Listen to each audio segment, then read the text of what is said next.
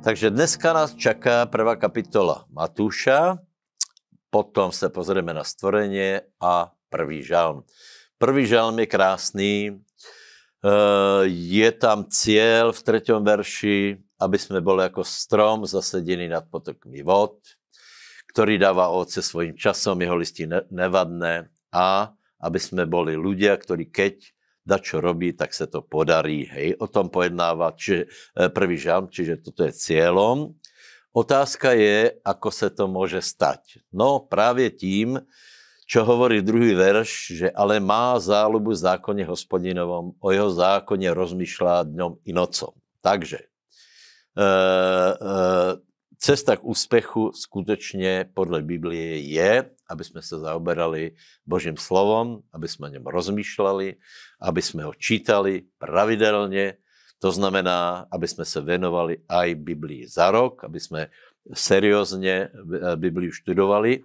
A potom tu je ještě nějaká podmienka, některé věci, aby jsme nerobili, aby se nechodili podle rady bezbožných, aby jsme se neorientovali podle toho světa, Eh, podle tohto světa, podle názorov, podle, podle médií, podle názorov kamarádov, ale aby jsme boli ovplyvněni Bibliou, to znamená, náš svetonázor musí být podmanený Biblii. Keď nepoznáme Biblii, nemůžeme mať správný svetonázor.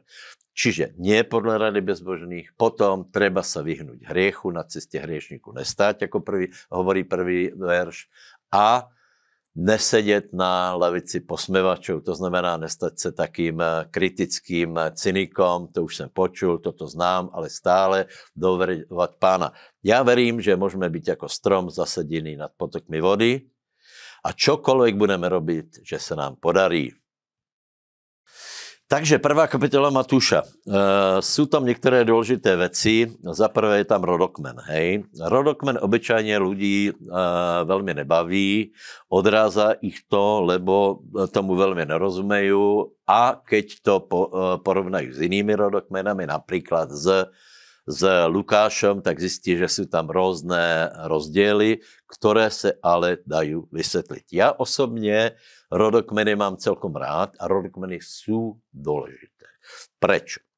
Lebo oni hovorí o tom, že Mesiáš, Pán Ježiš Kristus je konkrétna osoba. Zákonníci napríklad mohli skontrolovať, či písma, či proroci, tak, jak hovorí o narodení Mesiáša, boli naplnené alebo nie. Čiže nie je to teória, ale sú to, sú to historicky podložené fakty a Mesiáš má svoj rodokmen. To je prvé, e, to je prvé čo v tejto kapitole najdeme. E, potom je tam narodenie Pána Ježíše Krista, ktoré je strašne dôležité, aby sme verili správne. E, to, že se Pán Ježíš Kristus narodil, to je všeobecne známé, ale kdo se vlastně narodil, je nesmírně důležité. Popri tom v tom jsou teologické obrovské zmatky. Narodil sa Mesiáš, dokonalý človek, dokonalý Boh. Pán Ježiš Kristus svoju hodnotu božskú, svoj status odvo odvozuje od otca, nie od mamy.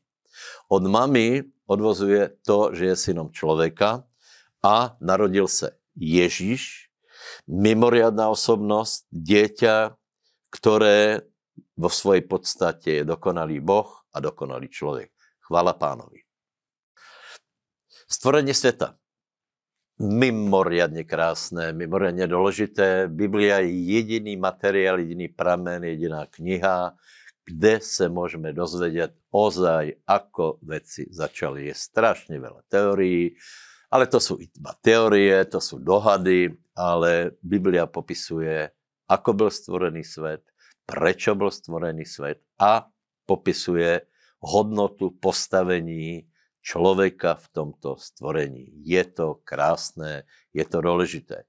Preto by každý mal byť obeznámený s, s touto knihou, každý by mal o tom rozmýšľať, aké úžasné postavení bolo človeka, aký strašný problém je hriech, lebo toto postavenie, toto, toto, čo užíval, tak toto všetko stratil a je to veľmi smutné. To sú v celku známé príbehy. Čo ale je zajímavé na, na uh, tejto knihe s poťahom na dnešní dobu, prosím vás, uh, možná mi nikdy nebylo jasné, prečo Boh hovoril, keď stvoril člověka, že stvoril ženské a mužské pohlavie. E, však to je přece úplně samozřejmé. Hej? No, ale nikdo nemohl vědět, že se dožijeme také doby, že vlastně tato úplně jednoduchá, aj biologicky doložitelná záležitost bude spochybňovaná. Takže Biblia nám dává odpověď na to, kdo je člověk, ako bol stvorený, prečo bol stvorený, aká je hodnota prírody, aké je postavenie jednotlivých druhů, ktoré byly stvorené, aké je postavení člověka, aké bolo postavení člověka a aká obrovská tragédie je hriech, čiže neposlušnosť pánovi. Takže poučme sa.